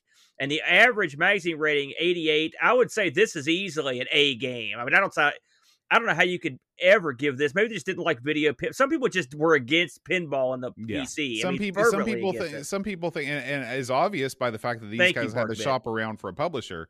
Yeah. Some people thought that pinball, putting pinball on a computer was a regression. You know, and They that, were that, wrong. That was, yeah, they were wrong. I mean, and one thing you got to remember is a lot of people. This is the only way you get to play pinball, and so you want good machines, and that's Right. what this gave you. Uh, it's just a, it's just a, uh, uh, when you put down all the Amiga titles, like this one is one I played the most, and it's in my top, probably top five. Just an Yeah. outstanding title. And I will say one more thing, Bo, just I thought this is funny. I listened to the old show just this week, Mhm. and you have done a 180 when it comes to beatbox. It was your favorite machine on the first show. Really? Yes, you should go back and listen to it. Now, I'm assuming when you did the original one, you probably didn't know as much about pinball, and you also probably didn't pay attention to the large wad of whatever is in the background. That that can deter you because it's funny. I don't pay attention to that that much, but every once in a while I'll look up and I'll be like, "What the hell is that? The- It's horrible." Otherwise, great. Oh, we should also mention. I'm glad you brought that up, Picard. And the a, a few years ago, this was ported to the Amstrad boat. Uh, in fact, you just did. Didn't you just do a uh, video on that a couple weeks Uh, ago? or- I didn't. Uh, Duncan Styles. Uh, well, I, well, actually, there are two. Yeah, you So did one and he did one. Yeah, Duncan did the one that you really need to watch. Yeah. It's a side by side, shot by shot comparison of the Amiga versus the Amstrad version of the CPC, and then I fired it up on the MiSTer Core just to see how it played a couple weeks ago. So check Yeah. both of those out. Yeah, excellent stuff and uh, good stuff all around. But just a just a great playing game, And a, a little real time feedback from uh, the chat. Mitsuyama says that Pinball Fantasies on the Amiga did in fact have high def mode, so I was wrong about that. there you I'm go. sorry. I never used the high def mode myself. That's just me. All right, Ann. Uh, well, why don't we kick it on over to the YouTube channel and talk about what's been going on in the Amigos community this week? Good idea, Boat. So we had an interesting week. We usually have something cooking, Boat. Let's talk about, you know, I like to start it off here with me and the Brent. We're back at it again, Boat, as we often are on Sunday mornings. This time out, uh, we had a uh, a uh, you I said user. I'm turning turning to Brent, a listener submission to play fishing games. Fishing games, boat. And amazingly, what are the odds of this? One of the games that we picked was a pinball machine. It was from the Brent. He picked uh the the fishing pinball machine, Fish Tales. Have you ever played Mhm. this one? I have not played. I mean, I, I might have given it a run on on the old pinball arcade, but I haven't Yeah. spent a lot of time with it. It's okay. It's not it's not bad. I looked at an Amiga title, amazingly. I'd never heard of this. It's called Gone Fishing. And let me Mm. tell you something. it looks simple, but it's actually a pretty darn cool game. It really is. It's this it's is the only game. That, good. this is the only game that I can remember that you actually played better than Brent did. oh, that's not true. I that come on, give me a break. But this was fun, and no, trust me, it took a long time. This is not when you're gonna hop in and just start. This isn't like Sega bass fishing, man. Right. This is one where you got to get in there and figure out what's going on. Uh, but it's surprisingly deep. It really is, for especially for a game that came fairly early in the Amiga. I thought it was interesting that you you have to do all these things, include go including go to work in Yeah. this game. Because the when first thing I did was not go to work. when it when it comes to actually doing the main thing in fishing, which is the cast, you Yeah. just click on where you want to go. Well, I mean, the funny thing is, once you've cast, you have to control the pole with the mouse, and it's actually, I mean, listen, this is one you have to just try. That's all I can tell you. Gone fishing, and by the way, this was a port from the ST. So, and uh, you can get also, you it also can be found under the name Real Fishing. So it's Mm. same game. So if you if you're interested in trying this out, uh, give it a shot. I I was surprised how much. And Brent, by the way, said this was a hidden gem. This is Brent saying that. So there yeah, you go. yeah. So we had a lot of fun on that one. Now here's one. here's one boat. It- we did a we did a little we did a little thing called our Sinclair boat, and tell them tell the folks what we picked this time around. So we did a casino game. We did Monte Carlo Casino. So Yeah. this is the as far as I know, this is the only commercially released uh full casino simulation. I know that there is a fruit machine simulator that Codemasters put out, but this is the full Monty. You get it all. You get the blackjack, the poker, the craps. Yeah, Uh, and uh is it a great game? No. Is it pretty good for two pounds ninety nine? I Yes. think so. Yeah. So check it out, man. It's a pretty good show. it was a uh, it was. It was wacky. I enjoyed looking at the other ports too. Which were Mhm. one thing Yeah. this game was. It was economical. They reused as much as they could. Yeah, they did. on their things. But yeah, check it out from our good buddies over at the Codemasters. They always have the good stuff. Boat. I was I was a witness to this event over on uh, the Sprite Castle. Here he is, Jack Flack. Jack Flack is back. Barely. He's back with a Cinco de Mayo spectacular boat. Ooh. He put a game on here, boat. That's uh, literally. I think they wrote it for you, and it's this game here where you uh, you're a drunk idiot at a bar and you have to stagger home. That's the Man. game. It is great. That sounds amazing. this is it. You're looking at it. It was so funny. I mean, this was the C64 has some just a crazy back catalog. Mhm. this one right here. I, I, by the way, I've literally done this in real life. I, my buddy lived near a bar in Louisville, and we would walk over to it and have about a thousand tons of drinks. And then it was time to walk back to his apartment, and you're doing everything to avoid everyone else. Try not to fall off the sidewalk. Try not to puke. You know, it's so yeah. This life imitating art. Then you also had uh, you had to get a little tap, root beer tapper in. This actually had the uh, Mountain Dew theming, so I guess this was truly root beer tapper. And then he does. Uh, he also had to have some world games, cliff diving. Oh my gosh, that guy just Yeah. Yeah. he's These not cliff- alive anymore. There's these no getting divers There's no getting tough. from that. They- I was t- I was mentioning to him that like this sort of reminded me of Fiendish Freddy, where you dive into the little cup. Mhm. You know, Yeah. that's what this guy's just as tough as that guy.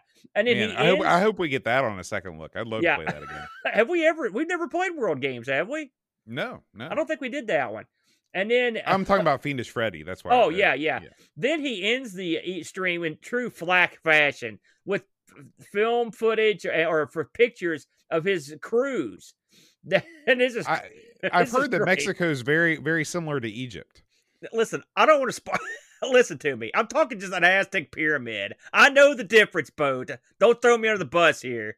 There's a story that Flack tells about getting the bill for lunch. That I don't want to ruin it, but it is the this. It's worth watching this entire stream just to catch that story. It was top shelf, boat. So you know me, I like a wacky, a wacky uh, uh turn. Who doesn't love a wacky Flack tale? Yeah, you got that right, buddy. So yeah, check that out. It's our good buddy Jack Flack. Here we go, boat. Holy smokes. It's the Hermski. Now what Espionage Island Adventure D. You know it's an adventure when there's a letter. it's the fourth one, apparently. How many Espionage Island adventures have you had? Not nearly. Hey, Flack had one. So I'll tell you that right that's now. true. That's true. So this is Hermsky back back to back to business. Uh, he is uh, going through this game. This is another text adventure in in his his own special way. And uh, you know, it seems like he's just got this endless supply of these things. And I guess that he's played. He must have just played a ton of these as a kid because he's able to get through these things without too much trouble. Uh, you know, I stumble around in the dark for years with these things whenever I try and play one because I can't figure out how to put the battery in the flashlight. You know. I just can't imagine setting my setting my son down in front of one of these things, loading it up, and being like, "Here you go, Lukester, have fun," and just walking out of the room. And then that would be all the. I may try that, and just to see what he Just possibly would do, because I just can't fathom it. You, it is completely different generation when it comes to gaming. Oh yeah. know, and you know, and it's funny because, like I said, I've mentioned this before. I was never a huge fan of text games anyway. I guess if you have to have a real vivid imagination or just be that kind of person, and I just wasn't that guy. But I did. Everyone had them because everyone played them because that's all there was for the longest time. So, but Hermsky, Hermsky's going to work. He's doing the Lord's work when it comes to playing these text games. He buzzes through this sucker uh, pretty quick because we've seen him go for hours and hours before. So check out the Hermster. He's always up to up to something interesting over there boat finally bringing up bringing up the rear but number one in our hearts boat frodo nl he's back. And it's it's a continuation of his first year of super nintendo games 9091 Bode, what are your favorites uh, from that era? I see F Zero here, for example. Oh, I mean, just like a lot of systems, the the, the real standout titles uh, didn't come fast and heavy until about three years in with the Super Nintendo. However, he's looking. I'm seeing some good stuff here. Final Fight, R Type. Well, I'm talking about you know games that weren't just you know arcade arcade ports. Now that's Legend of the Mystical Ninja. That one's pretty good. Oh yeah. Um, from the first year, Link to the Past, I'm pretty sure came out in '91 uh, Super Mario World, of course. Uh, definitely not Paperboy 2. I used to own that for the Super Nintendo. This That's looks pretty good. Is it's no well, good? It looks good, but it's just not. Well, Paperboy 2 is just not not as much fun as Paperboy 1, in my opinion. That house was armed with cannons, Bode. Yeah, yeah, yeah. so, um, but anyway, yeah, I'm all you know. I'm a huge Nintendo mark, so he can play whatever he wants, and I'll watch the heck out of it. Oh, Pilotwings! Pilot I Wings! I can't believe I forgot about Pilot Wings. What that a game! the launch titles. Yeah, yeah, that's a fantastic game. So that was the, the, that would launch. They did the launch. Yeah, the that was one of the launch titles. It was Pilot Wings, F Zero. Yeah and something else. Did, I think was were, it were the wasn't there titles. a Pilot Wings for like uh, was it the Wii or one? Didn't they? Yeah, Pilot Wings. It was Pilot Wings sixty four, and then the 3DS yeah. had a Pilot Wings. Listen, Pilot Wings is awesome. Now, yeah. you know, the Brits a big fan of the Pilotwings. What about Super Castlevania 4? Not a big Castlevania guy, at least not until Symphony of the Night. So this one, I've played this one a couple times. They're really, really hard games. Uh, of course, Super Mario World, all time classic. It's funny to watch Frodo. If Frodo didn't naturally play the Mario's, and so people continuously love love to make him play them. And I was I remember watching. It. It's like you and Barbie games. They oh stop. yeah, so we had to mention the Barbie games. But anyway, Frodo always a good time. A lot we chat, and he is he's sort of like the uh, the the roast master. He just sets back and plays the games and just lets it unfurl and makes a comment mm-hmm. now and again. I love that. So there you go, Boaster. Some good, some good, good video action this week, my friend. All right.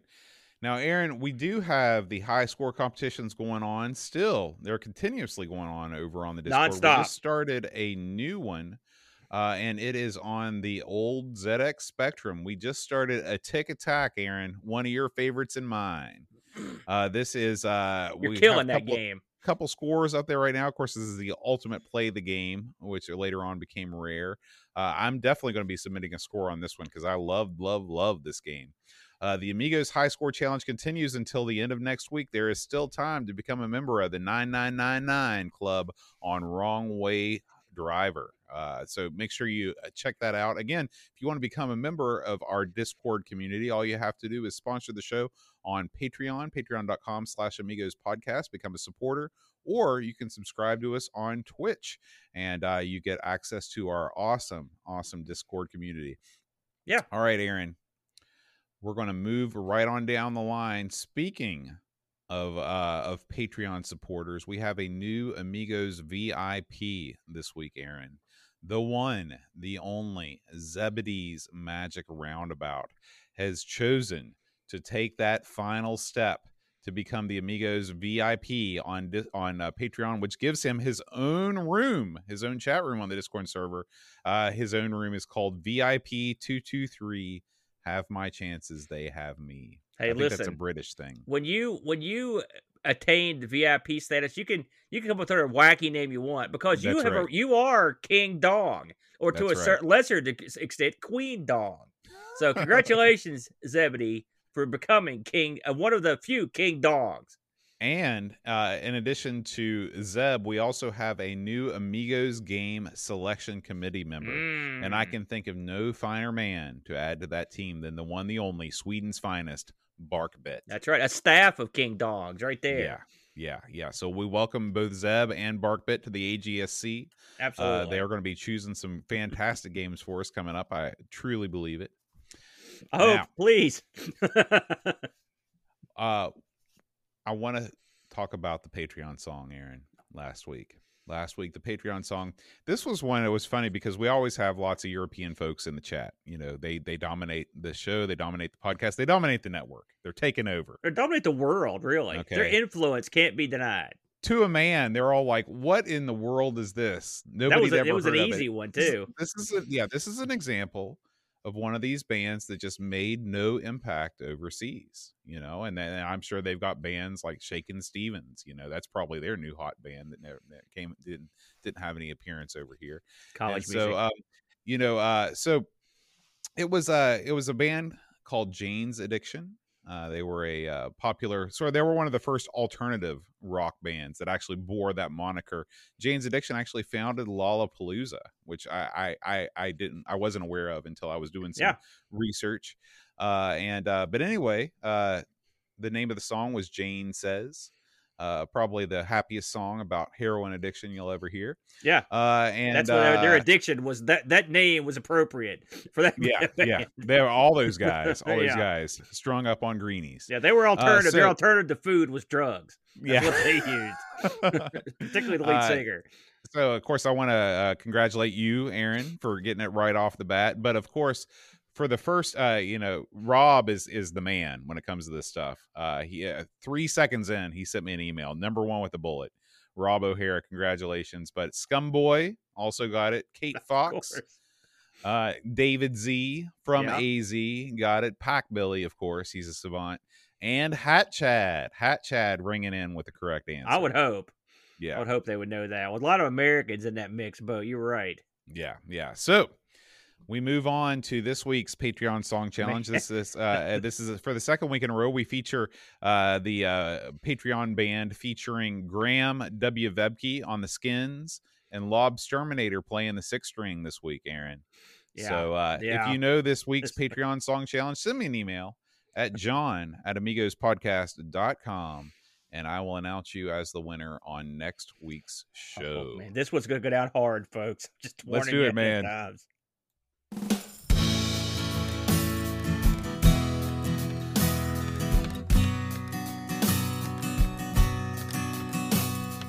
Seth Yates, Alistair Fiend, Christian Russell, David Z. George Rosazansky, The Amiga Show. Daniel Crabtree, Super Famikin. Crazy Loomis, William, Venture Scott. Heavy Systems Inc., Bundy Fraggle. Mark Byland, Olaf Hope, Hermsky, Jonah, aka Simulant, Alien Breeder, David Loss, Raptor, Cowboy Boy, Langdon Sand, Luke Hudson, John Cook, Bomb the Bass. Frodo and El Solin, Sizer, Techmate Jurgen, Mr. Cola, Daniel Williams, Bernard Lucas, Jerry Dennington, Zorgla, Re- Re- Reflection, Simon Ledge, Captain Crispy, Kilobytes and Caffeine, Gary Heather, Free Lunch, Kate Fox, David Pickford. Cameron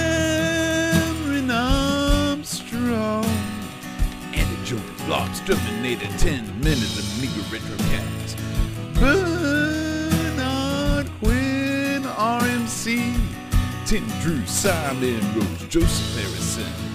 Kyle Etter. Rob O'Hara, Matthew Larimore. Andy Craig, Shanzo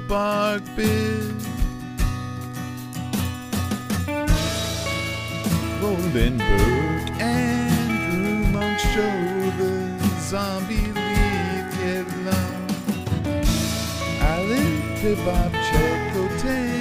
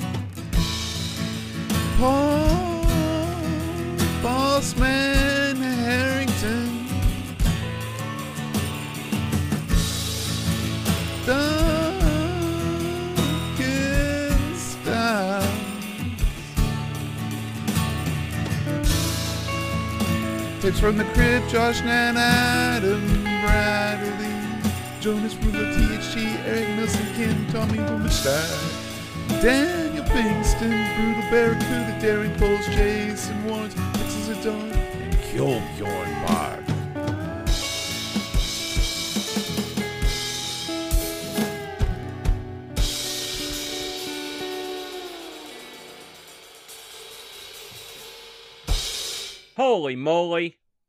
The? Holy cow. Well, listen, everyone. Uh, as you can see, boats boats internet's hit the wall. It's almost over for it. So I'm going to take us to the house here. Let me just say that next week we would be honored if you would turn out. We're doing a little show called Amigos 300. We've hit the big 300 next week, and we're going to do a little celebration. A lot of wacky antics, a lot of uh, wacky footage that I've been digging up. More bad singing than any show should feature, and some on location stuff. We're gonna have a lot of fun, and uh, we would love if you come out and join us next week for the big 300th episode. Uh, it should be a lot of fun, and we're looking forward to it. And uh, we w- have been putting a lot of time into getting it ready to go. So if you can make it out, we'd appreciate it. Uh, I I think that's all we got. Uh, we appreciate everybody turning out. Big crowd today. Uh, and we hope you'll join us next week on Amigos 300. Until then, we both bid you a fine adios. Adios.